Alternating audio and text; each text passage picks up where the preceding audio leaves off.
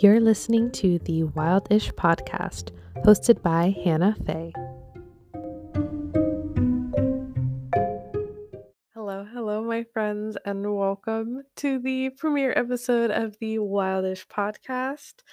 I am your host, Hannah Fay, and I am honestly so excited to be starting this podcast.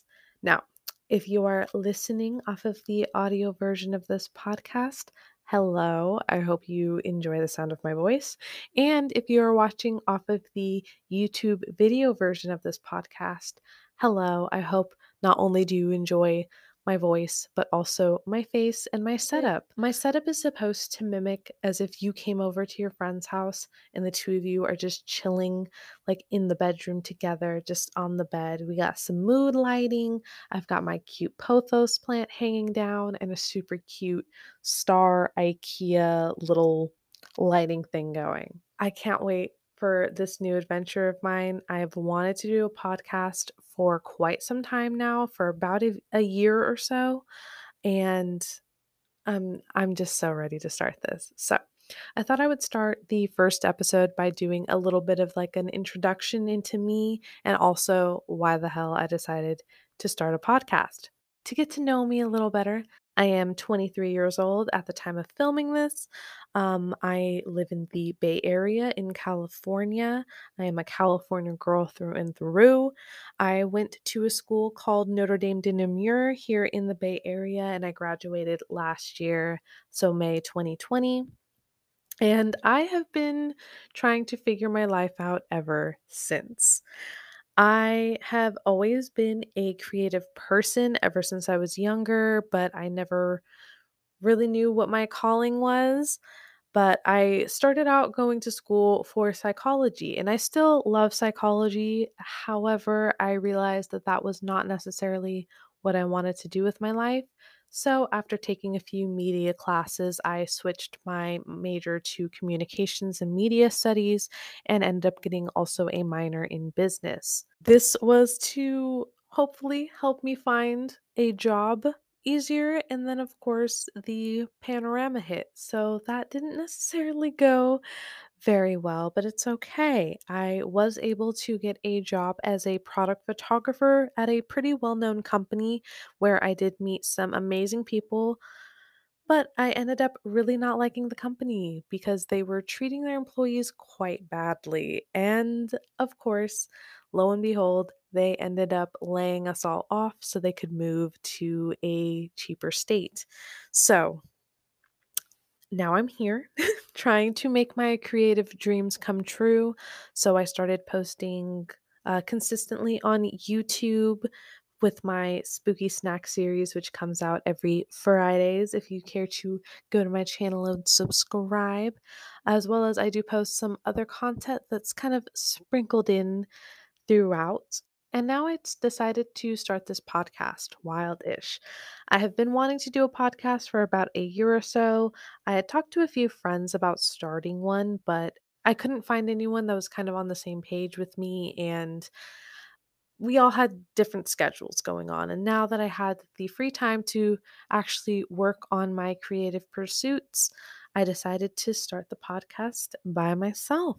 Now, this stuff is like the whole YouTube creative content creation thing is something I've wanted to do since I was 16. And now that I have the means to do it, I decided to try it out and give it a shot with Wild Ish. First of all, what the hell does the name even mean? Where does it come from? This was honestly the first name that really stuck for me when I thought about doing a podcast with one of my friends. Um, originally, when I said wildish, I meant like, you know, like kind of wild, wild-ish, you know what I mean? And then eh, like I said, I didn't end up being able to do the podcast with my friend. And so when I decided to start the podcast myself, wild-ish kind of transformed into wild space-ish. In other words, wild stuff, wild shit, talking about wild stuff, stuff that makes me go, whoa, that was crazy. So that's where the name Wild Ish comes from. Let's see. Um, as for the topic of this podcast, I know I want to talk about all things, like I said, crazy stuff. So I want to talk about true crime, some kinds of mysteries, odd occurrences, conspiracies, paranormal things, all that kind of stuff. I've always loved mysteries ever since I was a kid. My favorite show was and still is Scooby Doo. I absolutely live, die, love Scooby Doo. And I also would grow up watching a lot of crime shows with my mom, such as like, you know, NCIS, Criminal Minds, CSI, Law and Order, all the classics. I also love mystery books and movies, and I love all things ghosts and Halloween. Oh my god, yes, I am that kind of spooky bitch. That is me. Except, except, except, except, I hate horror movies. I I'm too much of a wimp. I don't like watching like I haven't seen the Conjuring movies, and I especially don't like gory ho- horror movies. So like Saw and all those have not seen any of them. Midsommar will not have not don't plan on ever watching any of those. Sorry, I know I'm that might not make a lot of sense to people. Be like, wait, so you like spooky things, but you don't like horror movies? Yes. I like that, you know, call it softcore horror, if you will. But yet I love ghost investigation shows such as Ghost Adventures and things that talk about ghosts and whatever, and crime shows that talk about, you know, true crimes and serial killers and all that kind of stuff. But I just, I'm not a horror movie type of person. But yeah, that's kind of where I got my idea for not only the Wildish podcast, for, but also for Spooky Snack on my YouTube channel. I wanted to talk about my interests and be able to share them with anyone who may have or share some of those similar interests along with me. So, that is a very rough introduction of myself and this podcast. I'm not sure how much more you might want to know, but I'm sure the more I talk, the more you listen, the more we will get into the nitty gritty of who I am. Now, one big interest of mine that I never really noticed until I had the free time to start watching more documentaries was archaeological discoveries and overall just making discoveries on our world and making history more interesting, to be honest. Growing up, I absolutely hated history. I thought it was so freaking boring. And now that I've gotten the chance to explore things more for my own fun and less for homework assignments, I have obviously learned that history is actually super interesting. With that, for the rest of today's podcast, I decided that I wanted to talk about this one article that I found. It is off of artnet.com and it is the 10 most astonishing archaeological discoveries of 2020. So I'm just going to talk about a few. I don't want to go on for way, way too long and talk about all 10, but I will make sure to link the original article that has all 10 archaeological discoveries, as well as the in depth articles about each of the stories that I will be discussing today. So, without further ado, let's get into this. Now, I wanted to start off by talking about this one because honestly, it's hilarious to me.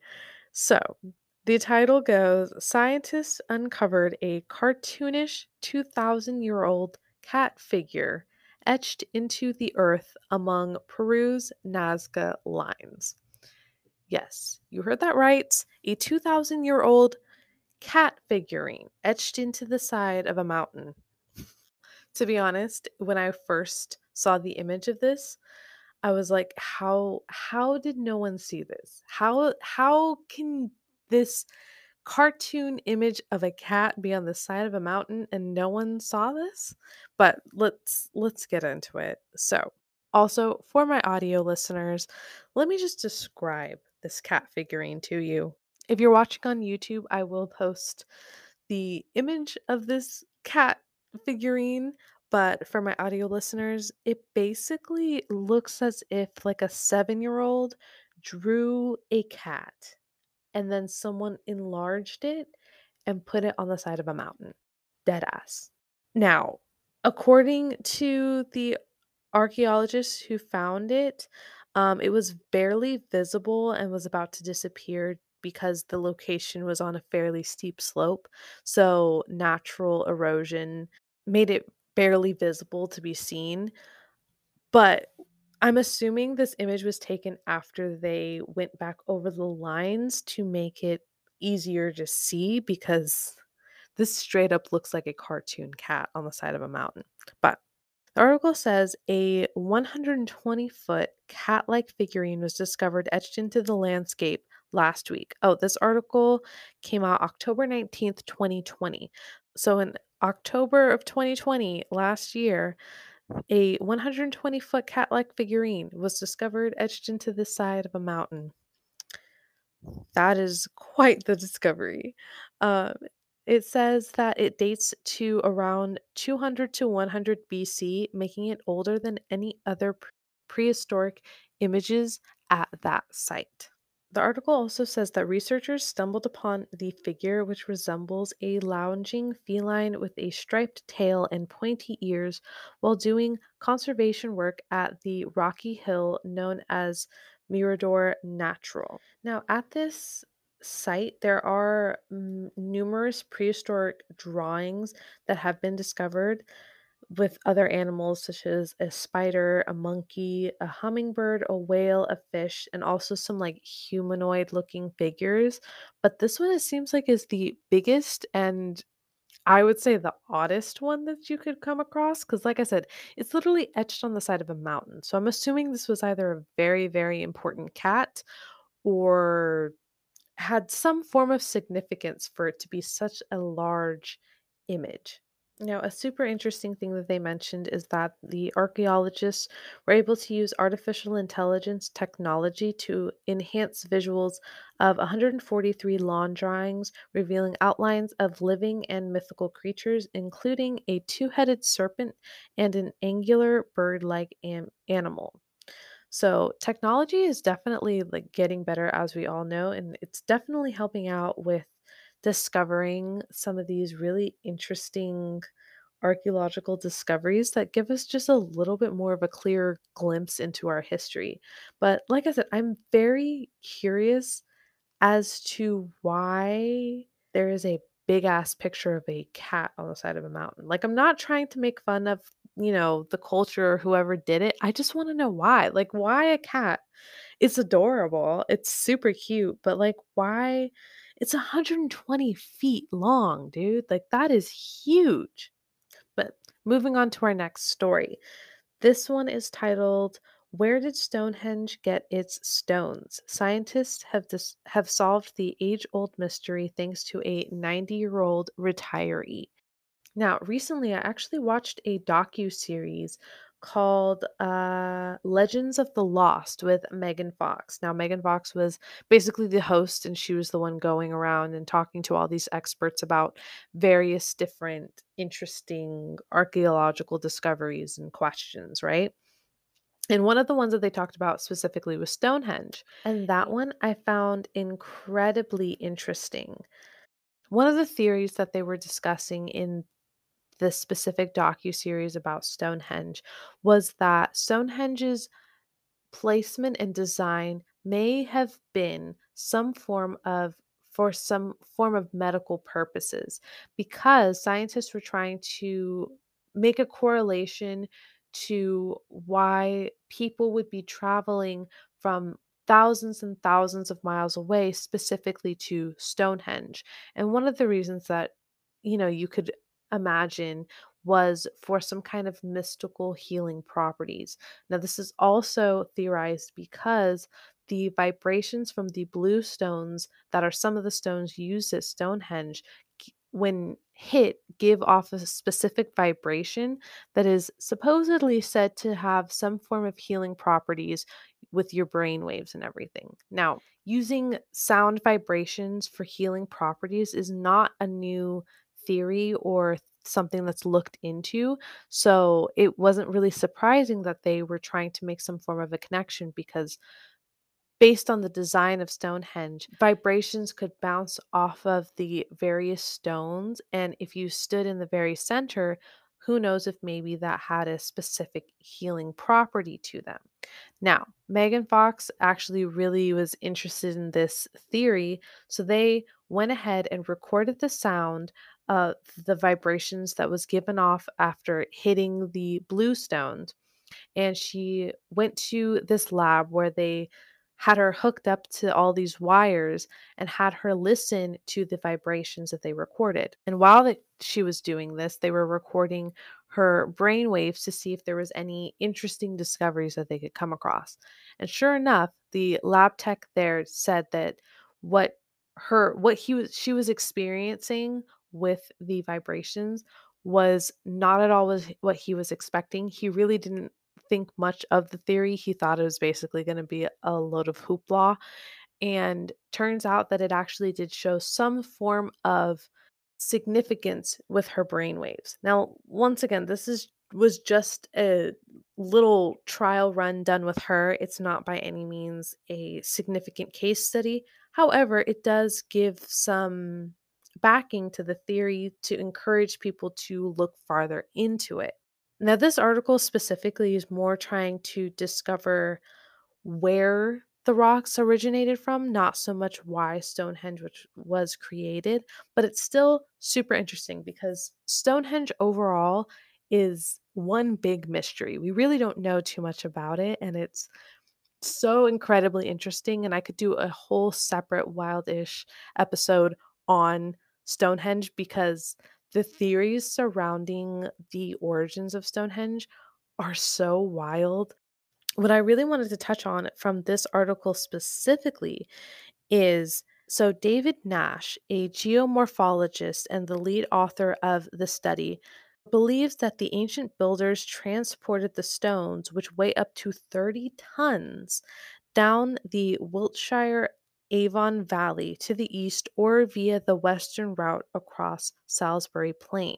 Very similar to like the the pyramids in Egypt, how these people were able to move these hefty stones to its location is mind-boggling. Scientists knew for pretty much for certain that the stones at Stonehenge were not originally there. They had to have been moved from other locations.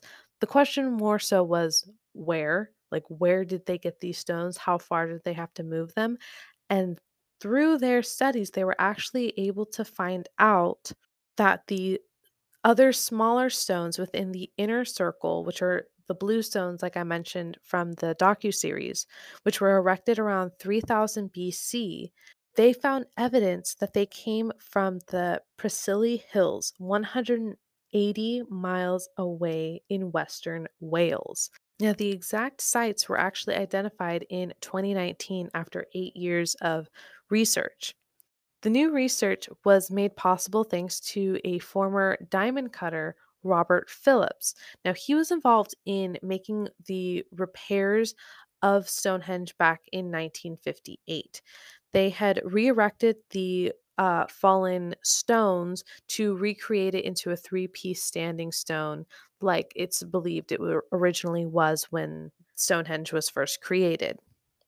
Now, Phillips and his team drilled holes and inserted metal bolts into the stones to reinforce them to prevent them from falling again.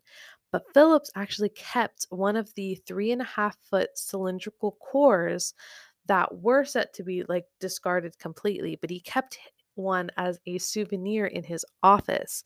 And thankfully, he returned the core to the English Heritage, which oversees Stonehenge.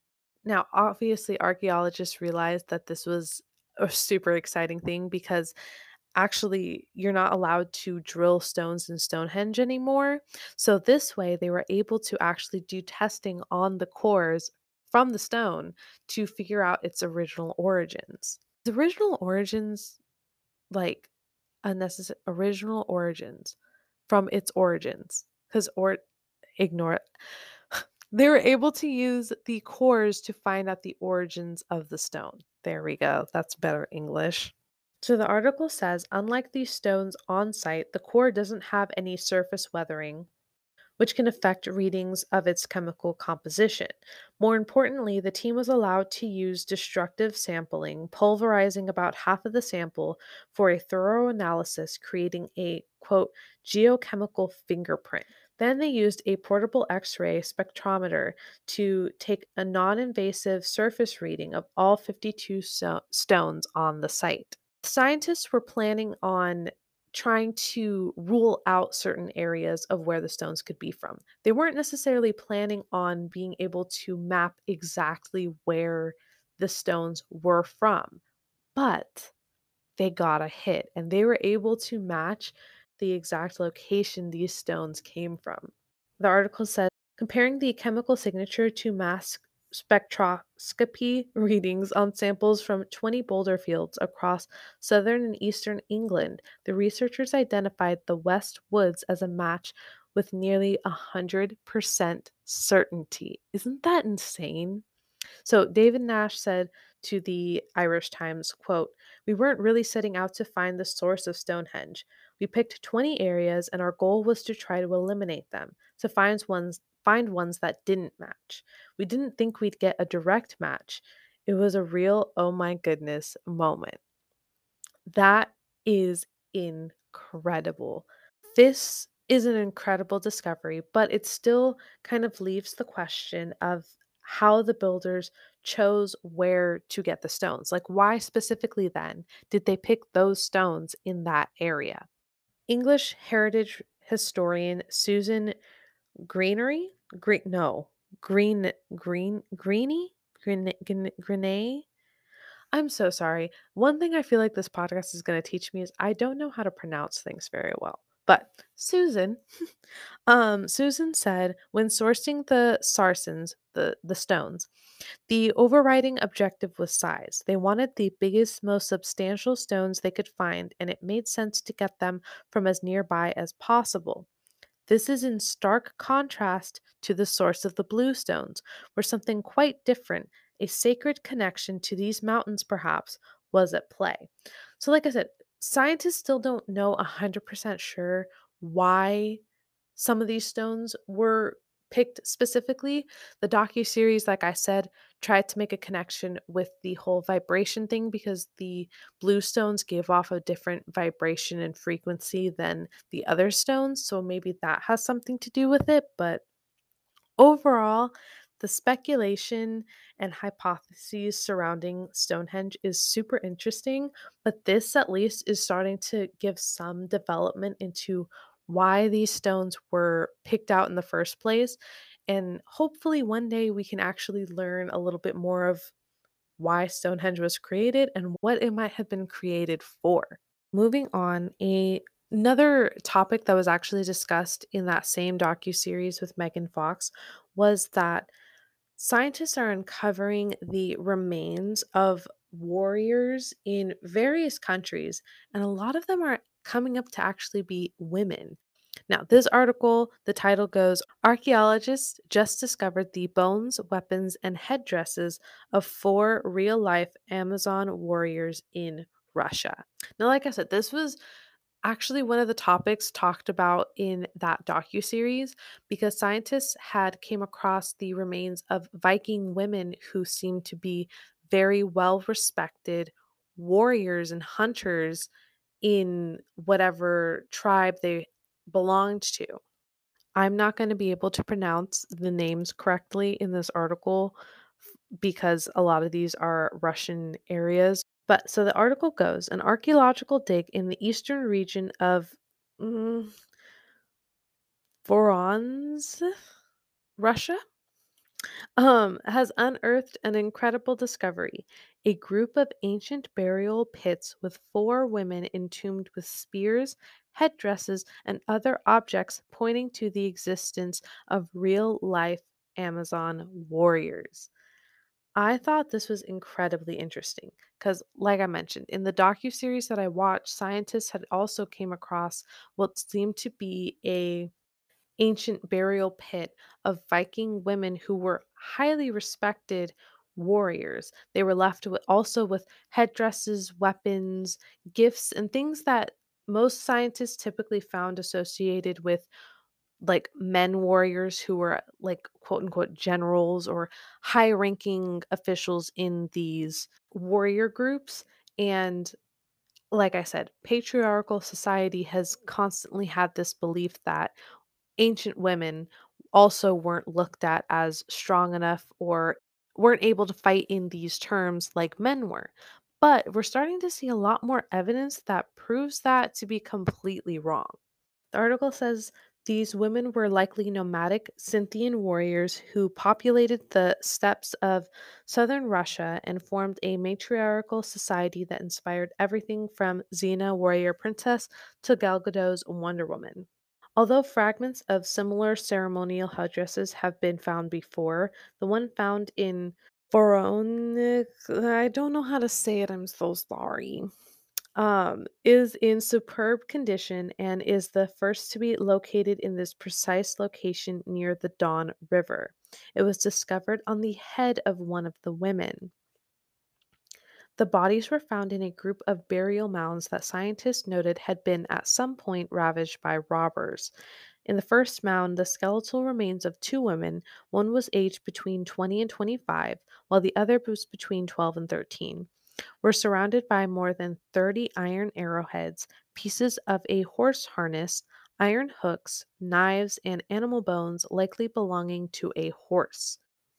In addition, molded clay vessels and an incense burner dating to the second half of the 4th century BC were found scattered around various levels of the pit. In another plot, two untouched skeletons were discovered inside wooden graves cushioned by grass, where scientists found a roughly 50 year old woman car- wearing a heavily engraved gold stamped headpiece adorned with floral ornaments and pendants. The final woman, aged between 30 and 35, was pa- was found in the pose of a rider as if she were mounted on a horse, according to archaeologists. Honestly, if all of this has taught us anything, it's that women were definitely more respected in ancient history than we originally thought they were. Uh, I feel like we're always taught, like in history books and stuff, that once again, like women were the gatherers, they were the ones who stayed at home and just took care of the kids, which of course is still important and necessary. But I think it's also interesting and important for us to talk about and discover the fact that women were looked at as highly respected warriors back in the time as well, and that maybe all these societies weren't necessarily patriarchal societies. Maybe a lot of them were more matriarchal than we believe that they were. So I thought that one was super incredibly interesting. This next article, it's titled It Wasn't Just Pompeii. Archaeologists say that the Roman Republic and even ancient Egypt's, oh gosh, Ptolemaic kingdom may have been ended by volcanoes. Okay. Now, the article starts with the Kokmok, I Okmok, I think that's how you say it, Okmok, O K M O K. I'm going to say Okmok. I really hope I'm not mispronouncing that, but the Okmok volcano erupted early in the year 43 BC, spewing clouds of ash into the atmosphere and blocking the sun's rays, causing two of the coldest years in the past two and a half millennia. The event triggered a famine that exacerbated existing political tensions in Rome and led to the rise of the Roman Empire. This is according to a new study published in the journal Proceedings of the National Academy of Sciences. Josh McConnell, a climate scientist at the Desert Research Institute in Reno and the study's lead author, told Art, ArtNet News in an email Quote, I find the timing of such a massive eruption in Alaska with respect to such important historical and political changes in the in the Mediterranean very interesting.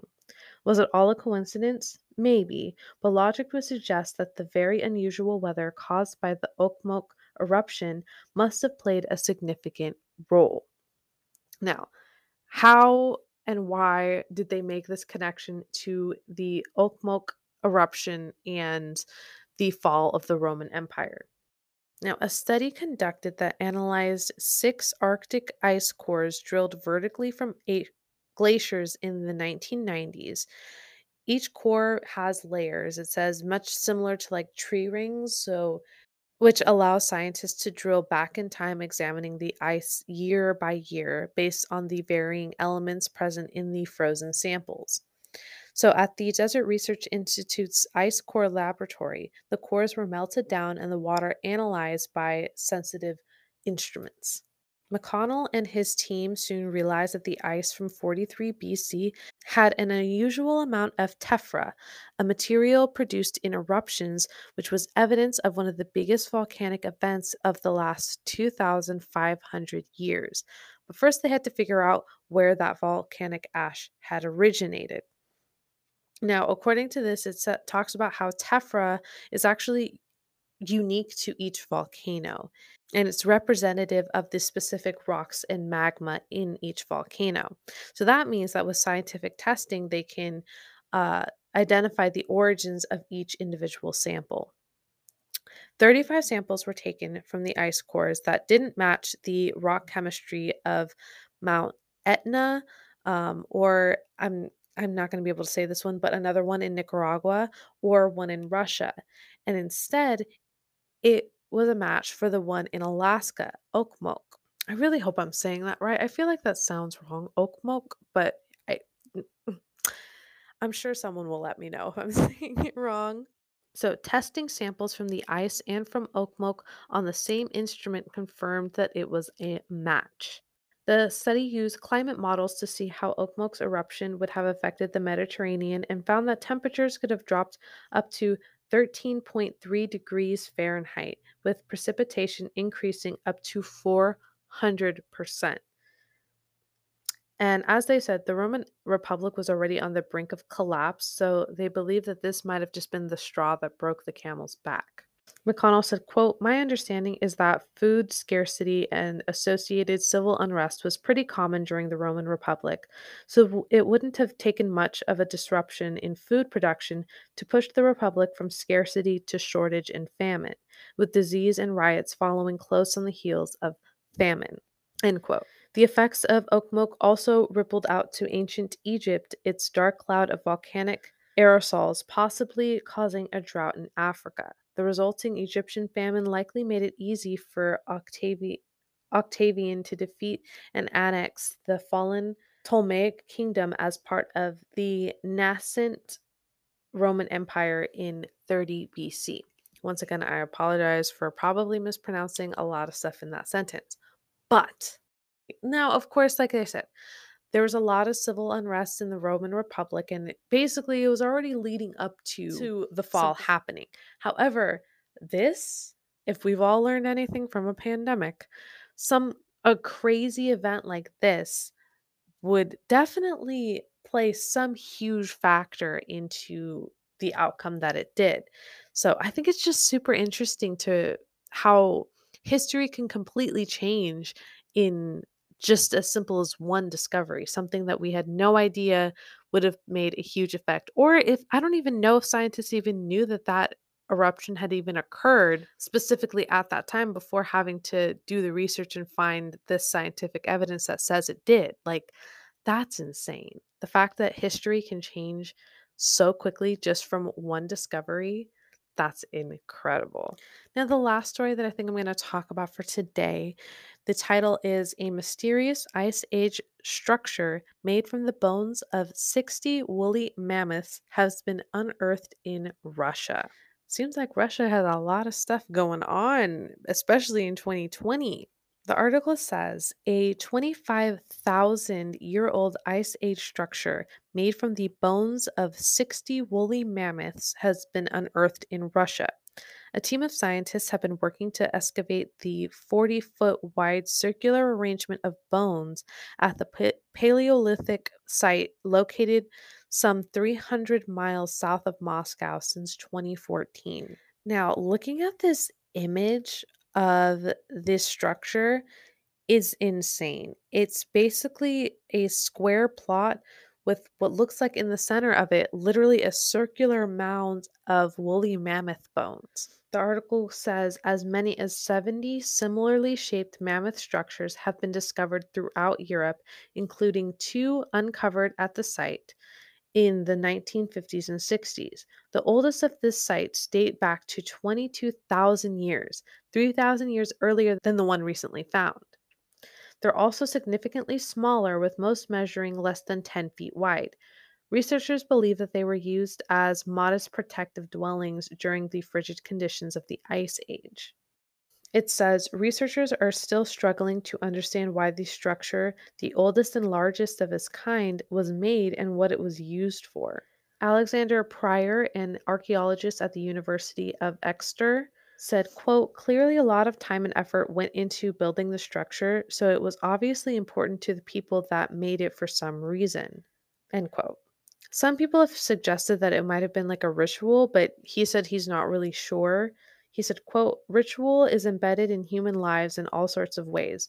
The fact that they might have designed a structure of this type as a part of both their ritual and their sustenance activities is very reasonable.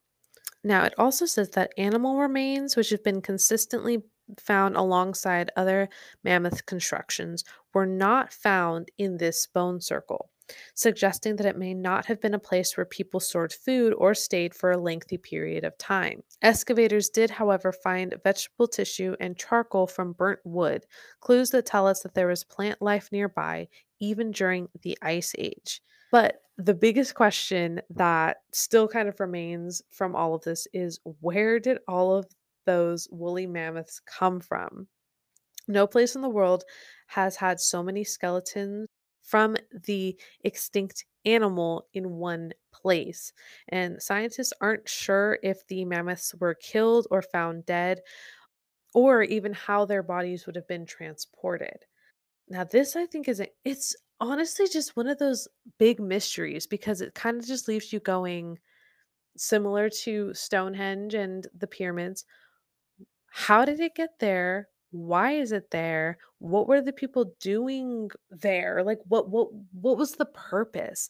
And these pictures are so incredible. For my audio listeners like i said it's just a square plot with a circular mound of mammoth bones. And it's a pretty big mound too. Like this doesn't look like oh they came across like one woolly mammoth and you know left the bone remains there. Like this is this is a lot of bones. So it kind of just leaves you really wondering like what it was for. Now, I guess the idea of using it as some form of a structure obviously makes a lot of sense like it was mentioned multiple times here, but if there's no evidence of people having stayed there for long periods of time, it obviously wasn't some form of a living like a home you know, like it wasn't like an igloo that used mammoth bones to support the walls.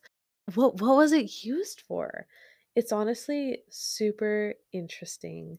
And these are all the reasons why I love looking into different archaeological discoveries and all of the different mysteries that come from our history and from these archaeological discoveries because in a lot of ways, it leaves you questioning more about what people were going through back in the day, but also, like with the one of the volcano that possibly aided in the fall of the Roman Republic, it leaves you kind of understanding a little bit more about what might have taken place in history. But yeah, that's those are the stories that I'm going to be talking about today. Let me know if you found any of these interesting and if you'd like me to go through and talk a little bit more in depth about any of these stories, I definitely think mo- I want to do a future episode talking about Stonehenge specifically because like I said, there's so many mysteries surrounding Stonehenge and what it's for, how it was made, all that kind of stuff. But and I will definitely be doing one on the pyramids in Egypt. But yeah, otherwise, let me know what you guys thought of this first episode of the podcast. If you enjoyed this format, this is my first time ever doing a podcast, so bear with me. I'm not 100% sure how I'm going to be doing stories moving forward. And like I said, my topics are going to change every episode. I do think I do want to consistently do little updates of the biggest discoveries in whatever year, like 2018, 2019. I'll do probably an updated one for 2021 at the end of the year. And there are plenty more things that were discovered in 2020 alone. So I would love to do an additional episode talking about other crazy discoveries that have happened in 2020. So let me know if you would be interested in hearing about any of that. Otherwise, I hope you guys enjoyed my first ever episode of the Wild Ish podcast. If you did, make sure to subscribe and like and share and all those good things. Any bit of your support would mean so, so much to me. And if you'd like to keep up with me, please feel free to follow me on YouTube, where I post my spooky snacks every Friday, as well as some other fun content throughout. And you can also follow me on Instagram at Hannah Rose Fay, where I will be posting updates on podcast episodes as well as any future YouTube videos. With all that being said, I hope you guys have a great rest of your day, and I will see you guys in my next episode of the Wild Ish podcast. Bye, guys.